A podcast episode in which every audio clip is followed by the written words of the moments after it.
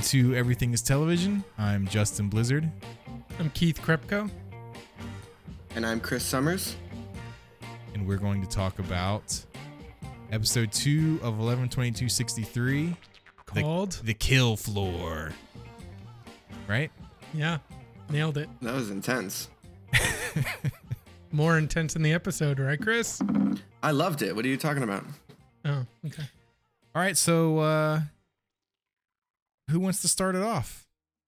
I think Kris should take the lead. Let's hear it, Kris. You didn't like the episode?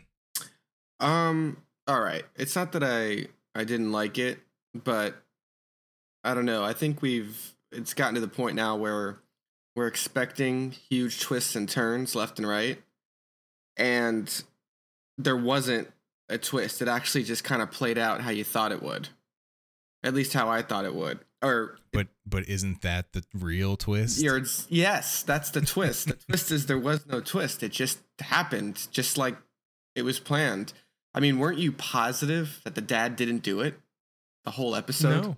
Of, No. Well, I read the book. What, So, well, yeah. yeah. What I was thinking was that, and I guess this could still be a possibility, but my the first thought that I had was when James Franco was at the house giving the fake sales pitch, and the little boy was Not a little- sales pitch. the- They just what whatever it is, Mhm. trying to whatever it was.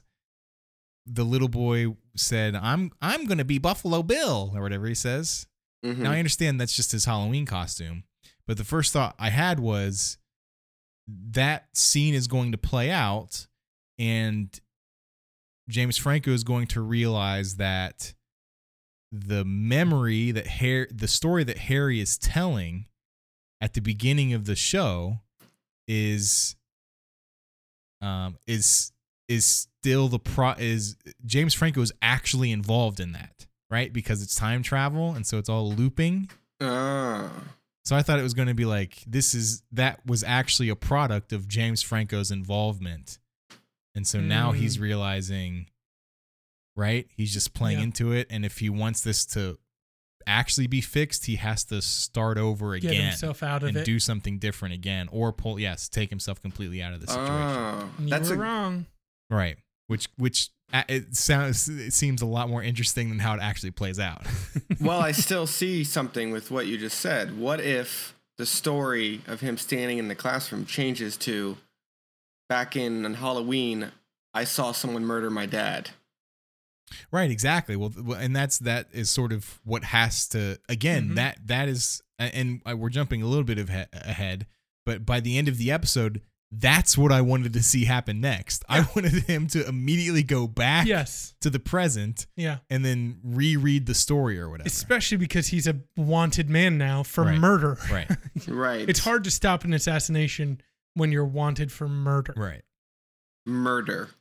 Murder. So anyway, but what do you think of the episode in general? Um, it was fairly entertaining. I I, I definitely saw a lot of the uh, classic Stephen King uh, tactics at work, like when the guy he meets the guy at the bar, Josh Duhamel, takes him to the uh, uh, what is Killing that? floor? The killing floor, and then Right. uh, you know tells him to hammer the cow, and then does it himself. It's like that is. I felt like I was reading the book. It was it was Mhm. incredible. That is such a Stephen King type. Yeah, that was a very good scenario and something I, I wrote down in my notes and something that I mentioned to you while we were watching The Witch, Keith. Hollywood has finally found somebody that knows how to swing an axe slash sledgehammer, Hammer. right? No longer do you have these dummies holding these objects by the very end like it's a baseball bat. That's Mhm. not how you swing a sledgehammer You or an gotta hold it up. You gotta Right. choke up. Right, right. You- So where I was impressed by that. It's like the hockey stick grip. Yeah. Yeah, because this this doofus in the witch who is apparently cuts a lot of wood is swinging this thing like it's a vertical baseball bat. That's not how you swing an axe. Well, That's how Puritans did it. Keith, Maybe. does, Sure. Keith doesn't know how to do it either because he just said choke up, which is actually not the right way. Choking I up mean, would imply taking both hands like a baseball bat and, sh- and getting closer to the head of the hammer, which is not. This is not why you were invited on this. What That's a baby would swing an axe. exactly. This is not. This is you guys are not going to gang up on me about saying choke up on a on a bat or sledgehammer. Yeah. No, but that that scene was great. Um, and there was, I felt like there was a lot of little moments in this episode, just like little moments that felt very much like this is a Stephen King sort of touch, like the diapers. Not to get again too far Mhm, ahead, but mhm. that was something I felt like, oh, that is a very sort of Stephen King thing to do, is to put in something ridiculous. He puts all like of his characters in in adult diapers. That's an old standard. Um, I mean, for me, I found this this episode troubling for for different reasons. But number one is basically in in that- in the first episode, I told you that I felt like they had a a perspective on this story that I was interested to see. And now that after the second episode, it makes me a little nervous about what their perspective is. Because the one thing, like you said, Justin, that I wanted to see was the impact of these changes that he's making. In the book, he goes back and forth multiple times. He is trying to, like, just in this act of saving Harry, he does that a few times to try and get it right before he gets it right. right. And in this one, it seems like they're saying he's got one shot. This is all just like from first time through all the way to Kennedy assassination.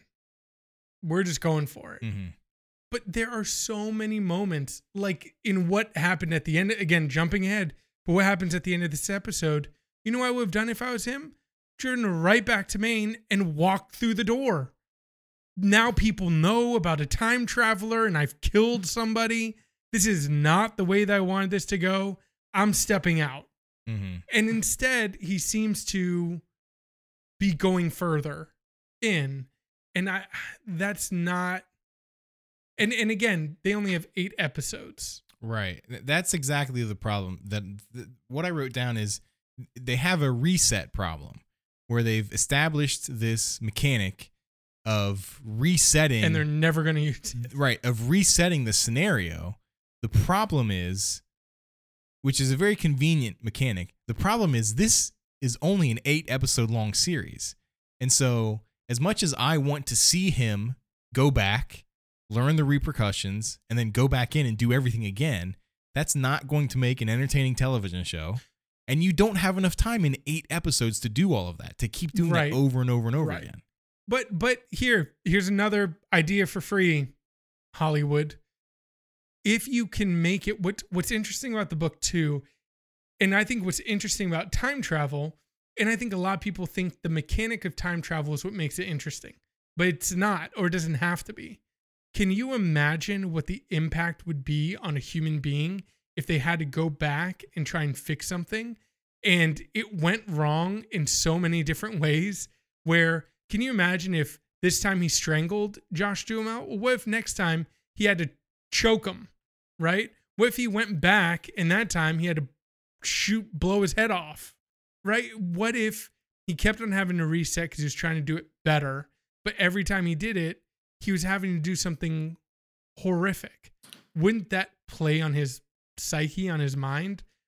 And you could have explored some of that, right? The the flashback sequence didn't just have to be like a like a montage of flashing back and like, oh, here's the milkman again. Oh, here I'm doing the same things again and again and again. Mhm. You can be dealing with a man who's haunted by actions that are being wiped away every time. You know, he's killed the same man like 15 times maybe. Like what would that do to your mind? Mhm. because there he is again and, you, and all you can think about is the time that you you know choked him out with uh with a wire Mhm. um I guess we'll never know. we'll never know and that's and that's a shame instead what we're getting is this story which is linear about a man going back in time and i have to say what did you guys think of the man's story of his bronze star Mhm. what would you would you make of that scene did stand out at all? Is that it? Just silence. That's Go ahead, guys Kris. Um, remind me of the Bronze Star scene. He he drowned a German soldier while he was sleeping. The Oh, old, the old man that they It was that right Frank before was is the this is the there are no heroes in war right. Mhm. sequence. Actually, I thought that scene was really good. I, I really enjoyed that, that scene. That was one of the few parts of the episode where I was like, "Well, I really kind of like that." What do you think, Justin? I thought it was good. I, I mean, I, I, it reminded me of the uh, hundred other times that that scene has been made. I, they weren't bringing anything new to the table, but I thought it was perfectly adequate. Okay, so again, um, my my approach to that was very well acted scene. Yeah. At least from one of the people. I want to get I want to address James Franco later on. But well well acted scene, very well written. Yeah. All I could think about was the story that we were not getting because we were getting this man's story. You know? You mean in terms of showtime, Showtime. right? Mhm. I I couldn't help but look at my watch and be like, "Oh man, we're going two minutes now and But plus." see, I think that is because you've read the book. E- exactly, and I don't want to keep bringing up the fact that I'm a book reader and Right. stuff, but but I'm thinking about the story that they're leaving on the floor in in exchange for the story that they're telling, and I'm trying to meet them on the level. I'm not holding it against them, the stuff that they're cutting from the book, but to give that scene and this episode, even though it didn't feel like it, it felt like kind of three big scenes, right? Three big talk scenes. There's the in the bar, there's the war story, and there's the killing room floor. Uh-huh. And it's and you know, well written, like I said, well shot, well acted, but to actually maybe fit in a reset, I probably would have traded a reset montage, at least one, Mhm. to to get a, a a feel of what is he changing, and that's something else It- that it's it's hard not to address. If you if you were changing things, you'd want to see the effects after you made a big change. Well, and don't forget that he also got that little boy killed. I mean, wouldn't it have been nice to just go back and do that one over again? well, Exactly. that The house fire. that house fire is set by the bookies, right? But it's That's not the past. well, e- either way, he he is the Well, I guess so. Reset. That's true. So Yeah, why wouldn't the you go back and- right. That's He, true. he's he's gonna go back and not place that bet in the same way. I mean, the the last thing, my last note that I wrote down after the episode was over, is that I really liked the episode. I like the show so far. I watched the pilot twice because I finally convinced Julia to watch it. Oh, Mhm. oh, and, and and really quick, that that fire couldn't have been set by the bookies because that's when he already went down to Texas, right? He said he he placed the bookie bet in Maine, Right. and then he ran from Maine, Yeah.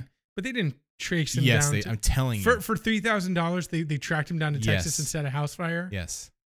I'm telling you, the house fire set by the bookies. I mean, is that do we Says- know that as a the guy. fact, or we just, you're just speculating? I'm speculating? Right. speculating. oh, right, okay. says the guy who didn't know he drove from Maine to Texas. Go on. There's a minor plot point.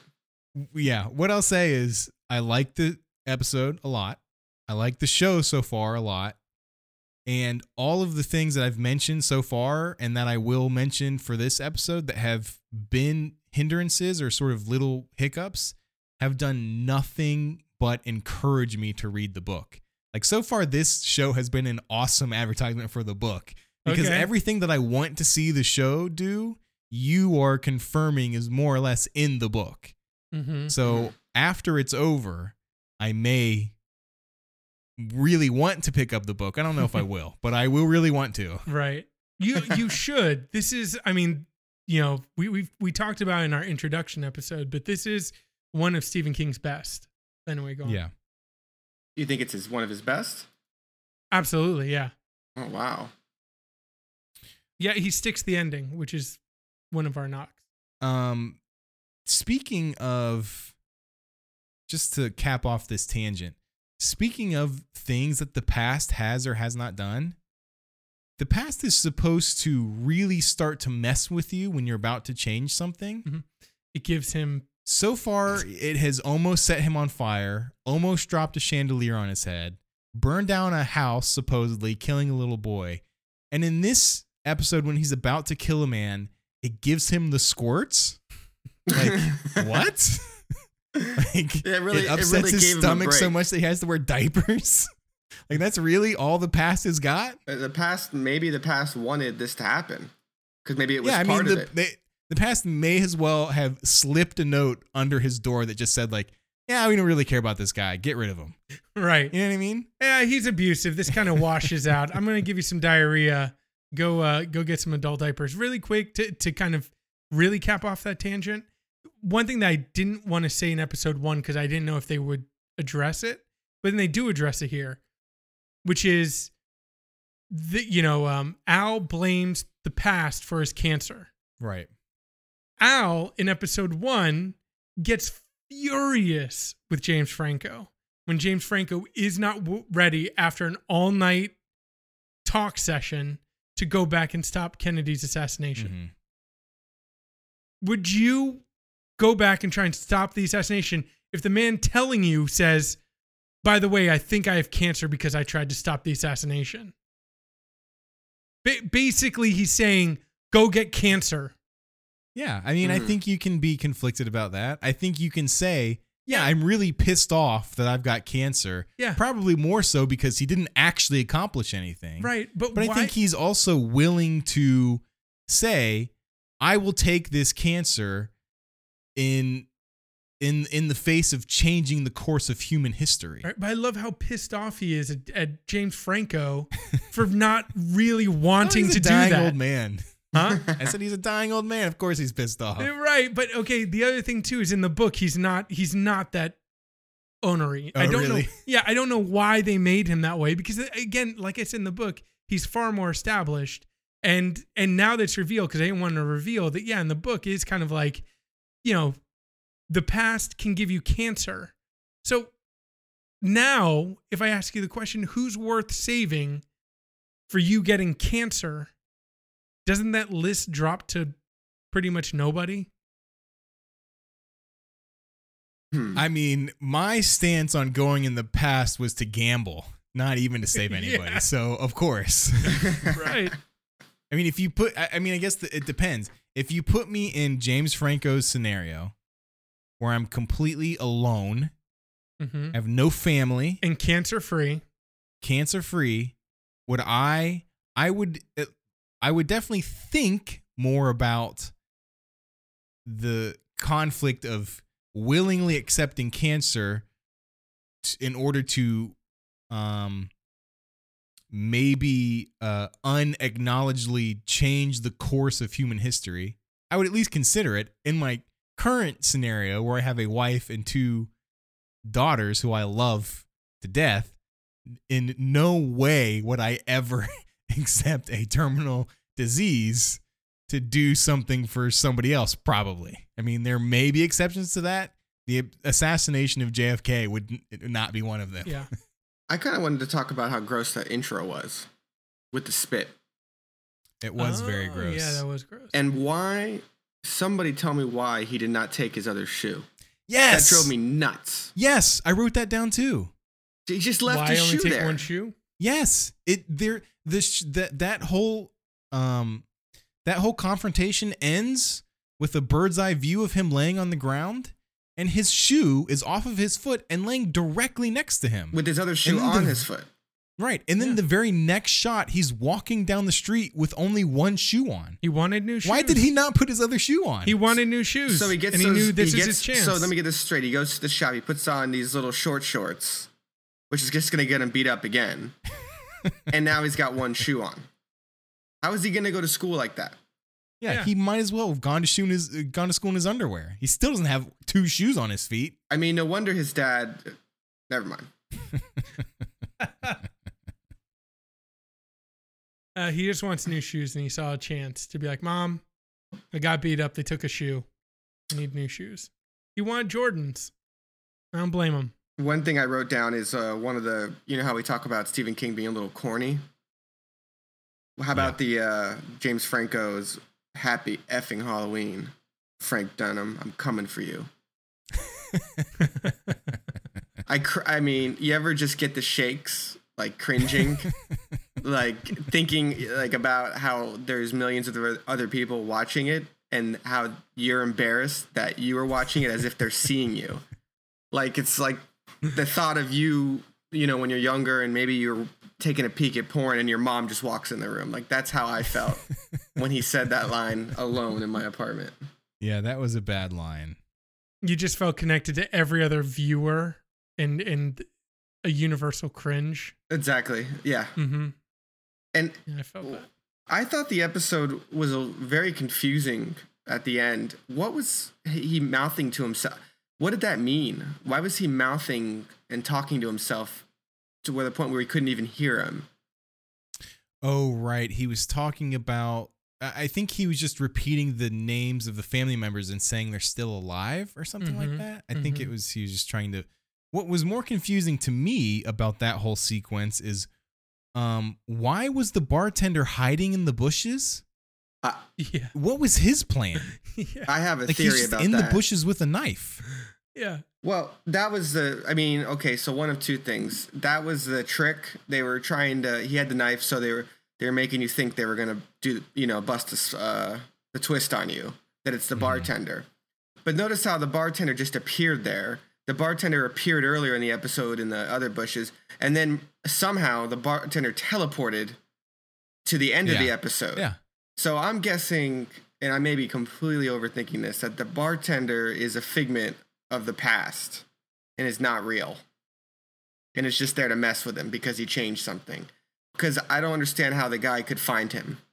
Yeah, t- to me it just felt like um it felt like either a character or a storyline or a set of characters from the book that were heavily condensed Yeah, it could be to that sort too. of uh work as some sort of emotional or just sort of like a uh, just like a catalyst for action. There- Well, like, there's it's a a- big.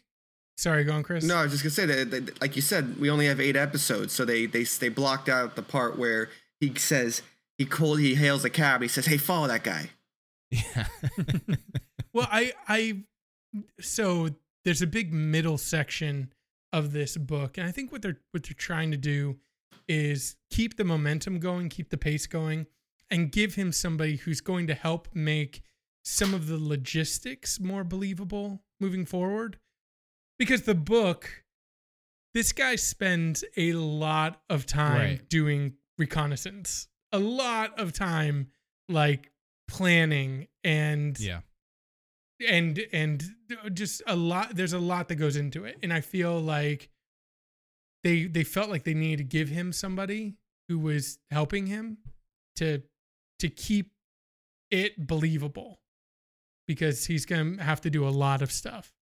Um having said that no the, the i like your theory Kris but he interacted with too many people in the bar Right, he was the um, actual bar. He yeah. Bart was bartending. but but he, it is like in the end, stuff like that drives me crazy. Where he's driving away and he just can't make it all the way out of the city limits because he has to wash his hands of the blood. So he pulls over and he's not yet out, and then somebody else comes up to him or whatever. Whether it's Josh Duhamel's like, "I'm not done with you" or whatever, right. and it's it's all just you know it's so overwritten where you, where you can't just get him out of away from there. You need to keep him there for some reason. Mhm. Um, no, I didn't like that at all.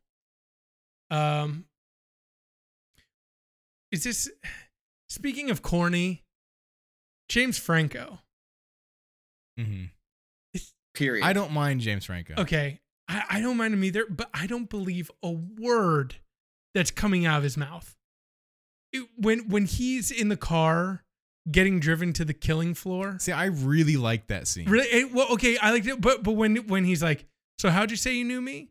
and James James Franco like looks over his tattoos, like, "Uh, guy in the service, yeah." But I think that's the point because it as, a- as soon as he showed up and gave that story to the bartender, the first thing I wrote down was, "This story makes no sense. It's not thought out at all. At all. Like, how does he know this guy? Why is he writing a story about him? Blah blah blah."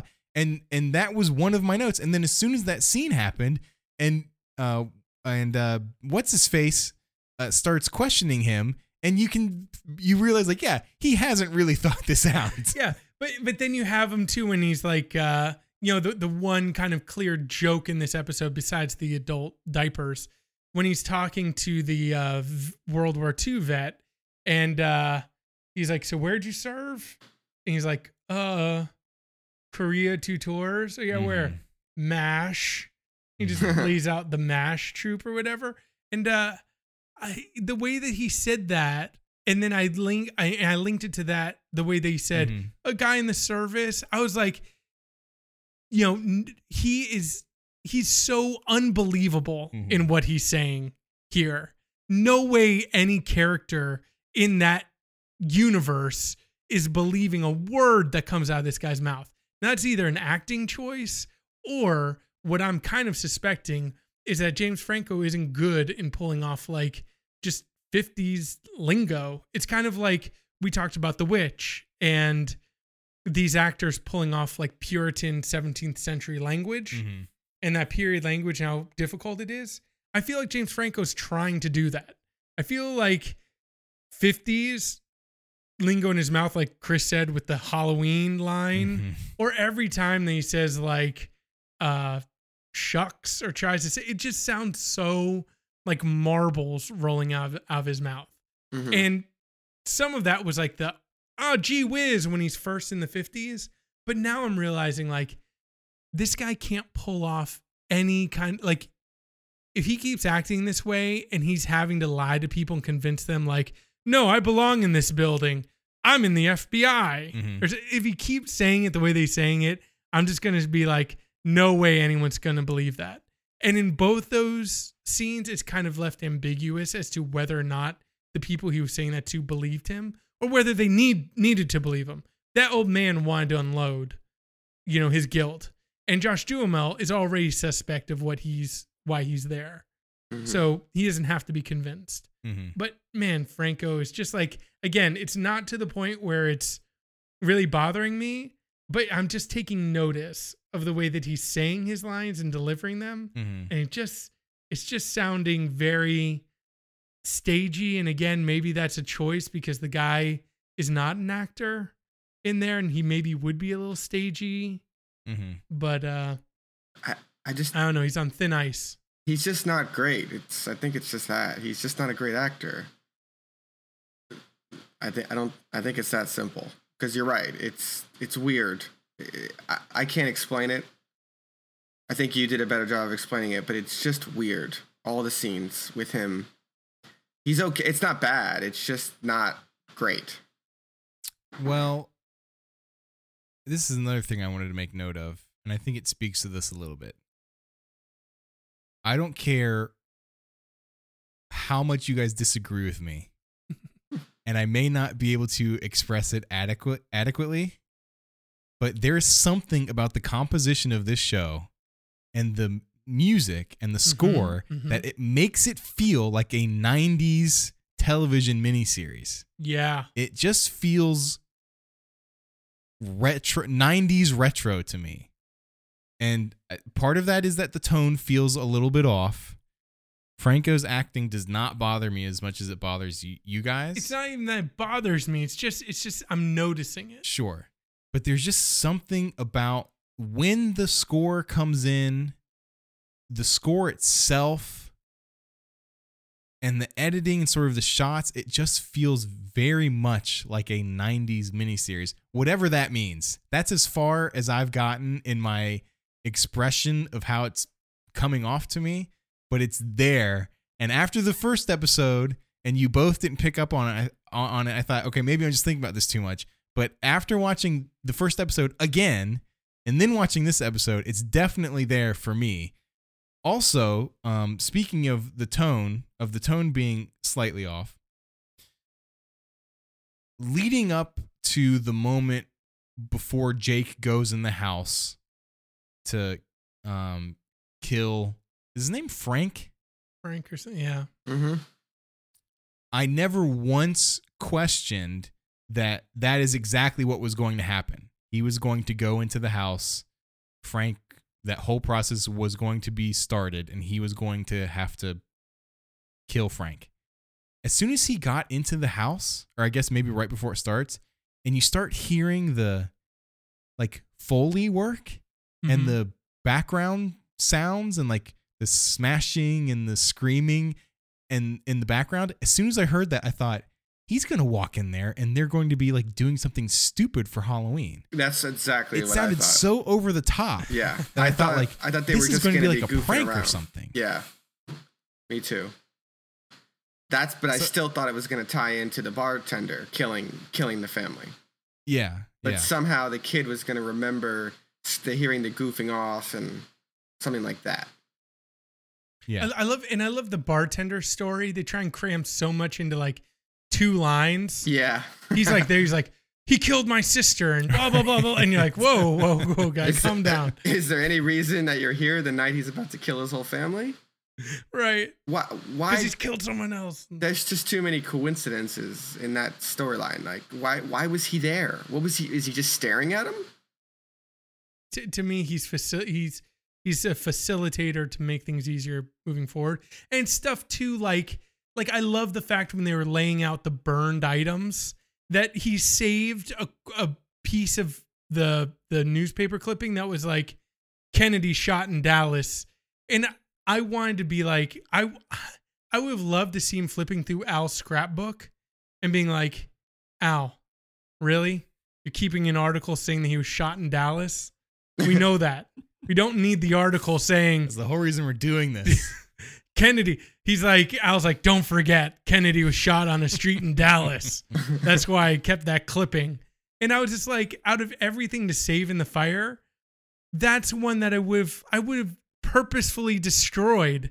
Because if that little piece of paper went floating out in the wind, then you could that could cause horrific effects Mhm. and it goes back to his kind of loose dealings with like Al's scrapbook and what he needs to be aware of and what he doesn't, you know?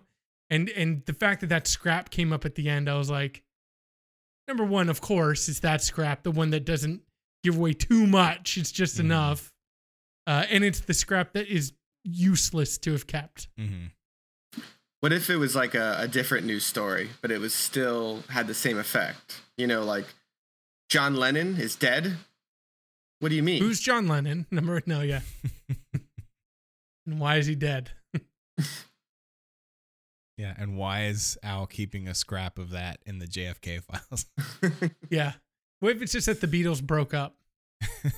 hey guys, don't care about these Beatles guys. They're just gonna break up in a few years anyway. And then they never get famous and music is just stuck like uh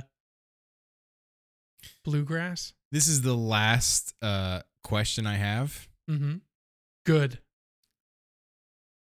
Have either of you noticed, and I may be going crazy if no one else is seeing this, the top and bottom of the screen or of the show is always blurry. Have you noticed that at all? no. It is absolutely driving me crazy. The next time you watch the show, I want you to please look for any shot and look to see if things are unnecessarily blurry or if like the top and bottom of the screen is blurry. I. Because I swear to you I'm noticing it. Well, it's it's got to be something to do with your player. I I would have definitely noticed that. That stuff drives me nuts. I'll try and watch it on a different. I watched it on my computer again. It actually worked this time. Although I will say, this is what happened. It gets to the commercials. It goes it goes blank. Nothing Mhm. happens. I hit refresh, and then it says it pops up a message that says we're sorry we can't show you ads. You have ad blocker installed. Click here to turn it off or whatever. And then it just gives me like a 60 second countdown. Mhm. I do not and have not ever installed AdBlock. I don't know why that is coming up. You've got spam on your computer there. Somebody's hacking in from Russia. Uh, yeah, They're I probably- do not have spam on They're, my they're accessing your bank account right now. They're probably all over your social media accounts. With that being said, it worked though. Oh, well, I just go. had to hit refresh every time an advertisement was supposed to come up. I have not no- noticed the blur. the one thing that I did want to say, kind of helping you out a little bit on the feeling like a 90s miniseries. This is the way that I can that, that I think about it. It's like an event mini miniseries. Mm-hmm. Do you remember like yeah, Stephen King used to have events like they were advertised and like all of America because we had nothing better to do was like, well, I guess I'll see how this Langoliers show is. Um, and it and it has a feel of one of those. What's weird is we live in a in a time now where it's just like here's this show and I like that Hulu is playing it once a week. I do like that. Because on Netflix, I just went on there last week and there's like four new things. Like it's just like here's a Judd Apatow show and here's this and here's that. And it's overwhelming. And I'm like I just wish our society could just calm down and get excited about a crappy miniseries again that we could all unified come together on and watch together. And if it sucks, guess what? There's no other entertainment out there, so deal with it. you know? but instead, it's like this is one of a million shows right now that we could be watching. But it does have a feeling of an old school like miniseries event, you know? right. Yeah, I, I think I think having everything available all at once is a nice convenience, but I think for me, having it restricted to once a week is a better viewing experience. Absolutely. because you're you don't you're not left feeling exhausted after watching six hours of a show in a row. Yeah. Because Mhm. even if it, because you can't turn it off, even if it's that good, you're still kind of like, man, I I can't believe I just did that to myself. and you can't remember anything. yeah, Like yeah. that's the other thing is I I feel like I want to talk to professional critics now and be like, I don't know, maybe 20 years ago there was it- maybe it's just all perspective and maybe it's not any heavy of a workload, but like Alan Sepinwall, who who I I enjoy, I want to be like, do you remember what you watched last year? Like other than writing it down, Mhm. what what is stuck in your in your mind? Because it can't be much because you're watching so much stuff. You know? All right. So, any other thoughts on uh, the kill floor? Are you looking? We're looking forward to the next episode. I mean, I, I'm assuming we we will get. Uh, I'm hoping we will get a little more explanation as to who this bartender kid is and why he was where he was I think you got it all in these two two in sentences. next episode. I do want to say quickly one thing that I did like, and actually I wanted to bring up. Um, Rob from the Best of Three podcast tweeted at us or at our uh, at the show's new account about uh, how he, he was curious as to how they the show would be handling all the content from the book, and I think he got the impression, and I got the same impression, which I think is a good way to tackle it that each episode would be more or less kind of a vignette of the different stories that take place in the book. Mm-hmm. Mhm. Um, if I'm if I'm misunderstanding that that his his Question. idea his question at all, I'm sorry for that. But that's how I took it, and that's what I was thinking watching it. Like I thought after um the first episode ended and once this one began, I thought it would be a, a really good idea to sort of take maybe the most essential or the most interesting storylines from the book and just turn them into eight single episodes and kind of have this JFK assassination thread running through it. Um so that's kind of what I'm expecting for the next episode. Mm. Do you see that as a possibility? Is that interesting at all to you or do you kind of just want them to get to the point? I personally want them to get to the point. Uh, I saw the trailer for next week, and I'm not overly excited. I don't oh, like. yeah, see, I didn't watch the trailer. Oh, well, it looks like a lot of bartender and a lot of Oh, partnering up with uh, James Franco and trying to like his like his new partner, like a wingman, and it just did not Really? look interesting. It Yeah, looked that stupid. sound too interesting. Here, here's here's the question: Does James Franco tell the bartender that he could get cancer if he tries to help him stop this assassination? Does does that come up? Well, that would be one way to get rid of him. So it probably not. Exactly. I don't think he's going to tell him. and they're both going to end up cancer ridden.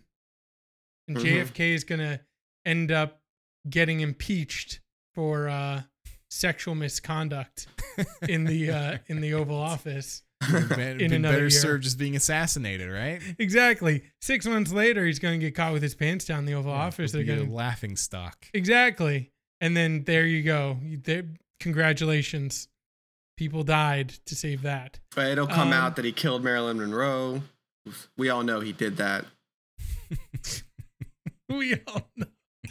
Um, and so, so yeah, Which any, leads us on to our next topic: uh, jet fuel doesn't melt steel beams.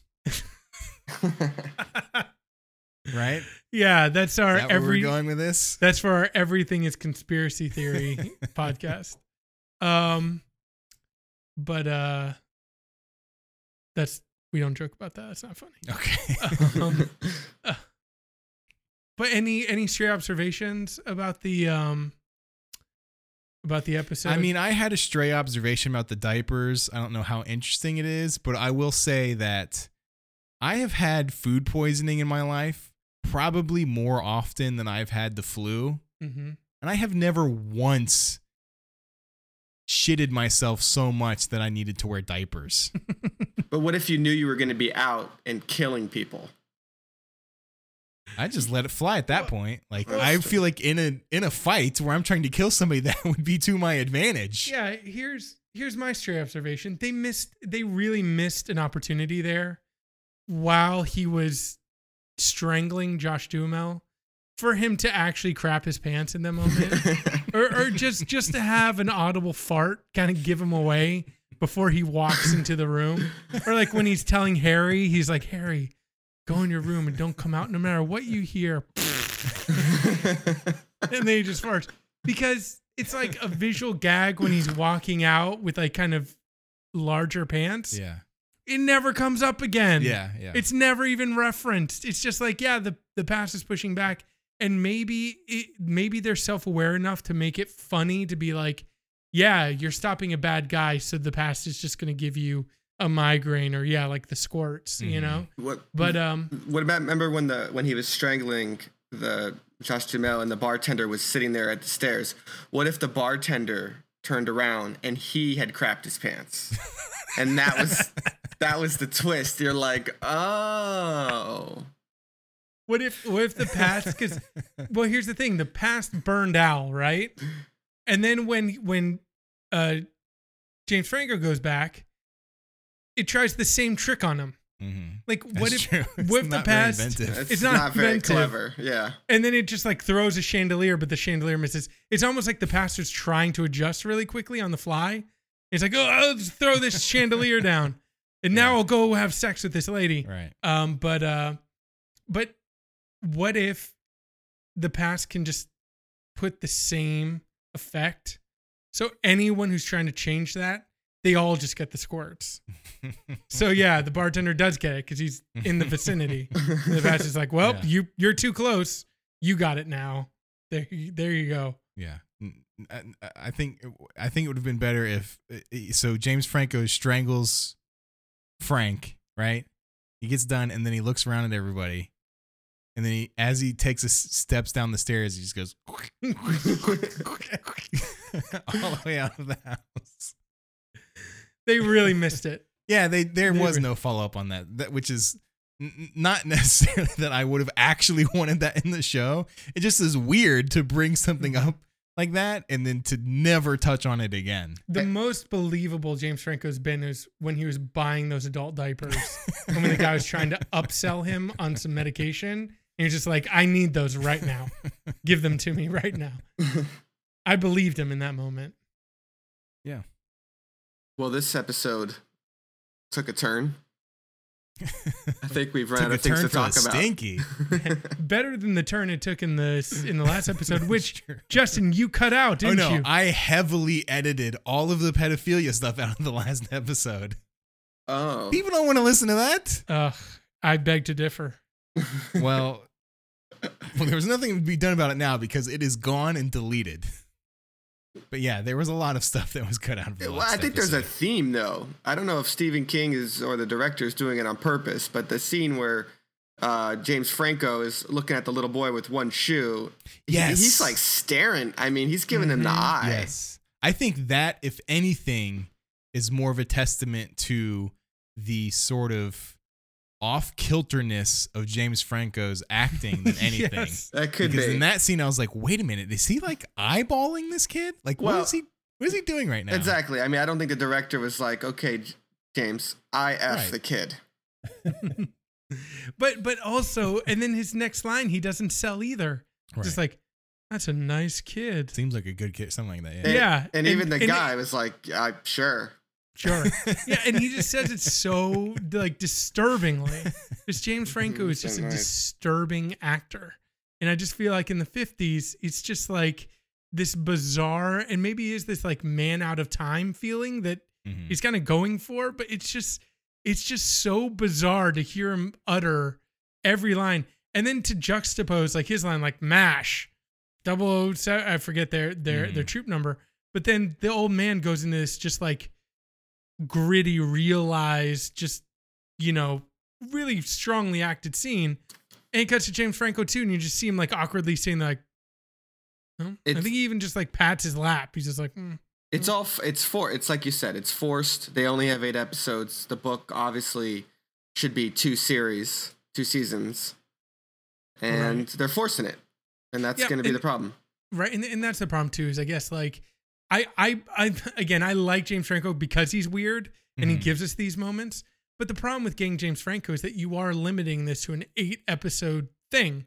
You know if you went with like uh uh non-actors then i think that you could have expanded this thing. I think that they they went for broke. They grabbed franco for what they could eight episodes and they were like let's just let's just cram it in there. And i'm i'm a little i'm a little um nervous about their approach on this story now because the corners that they're cutting are some serious corners. Mhm. and i can see why given the story that's coming up. But man if if they are just going to keep cutting cutting cutting the way that they are um i don't know. I i don't see this as a trending up show. I see this as kind of maybe trending down maybe the ending the ending was really awesome in the book so maybe they'll stick the stick the ending but uh, they're not setting up for a great middle Yeah, I mean, the last thing I'll say about it is I I liked the episode and and I liked I've liked the episode so far, despite all the things I've joked about in this. I still like the show, and I think what I like about it is that I haven't read the book. I'm completely unfamiliar with the material. hmm So getting so so coming I wasn't super excited coming into this episode. Um you don't know how to work hulu you Yeah, barely know what tv is partly because I, I wasn't sure what to expect. hmm um, and partly because the the whole setup didn't really lead me to be that excited for it. But what I got was a really great, you know, Kingian scene in Mhm. the meat processing plant. yeah A, a great, I felt like dialogue scene in the car leading up to it. yeah Uh, a- and there's just a lot of moments like that strewn throughout this episode. The the ending of the episode definitely stutters a lot. Um, so I, I'm hoping that you know we get more of the first three quarters instead of the last.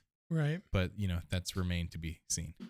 and I have the opposite. I was excited, it, liked where it was going after the first episode, and now I'm sort of a little nervous about where it's going. And this show has potential dad bod where looking from the top down we're, we're to the neck Uh huh. and it's like the top looks looks good but we're seeing some maybe features Right. that our middle section could be a little dad body Uh huh. and mm, then maybe down at the bottom it'll get a little tighter Right. can't see but, the uh, this- collarbones. right right the collarbones are a little sunken in there hmm we don't see any Uh-huh. definition up there Right. Patches Um, of it- hair. Slump shoulders. S- Yeah. So here's here's my final question. What was the killing floor like the next morning? people come in to see a slaughtered calf on the floor and what was done to that calf? Was it still butchered or Yeah, I'm sure it was. I mean, he gave Are the they guy his used to that? cigarettes. I'm sure that guy knows what the score is. Exactly. They probably came in and was like, "Well, looks like Frank killed another cow last night." Frank was teaching another another lesson? Yeah. Good old Frank. All right. Well, you've been listening to Everything is Television. Um, you can follow the show now has its own Twitter account. So you can follow and interact with the show's account on Twitter, which is at EI Podcasts with an S, and you will get a hopefully get a response from a random one of us. who knows who that will be? And you may even get multiple responses. Yeah, Um, we don't talk outside of this show. Right. you can follow us on Twitter if you're interested in that. I am at Blizzard with nine Z's. I'm at things come right. and I'm at KK Summers. You can find links to all of that stuff in the show notes or at our website, eipodcast.com. And we will see you next week after uh, we watch episode three.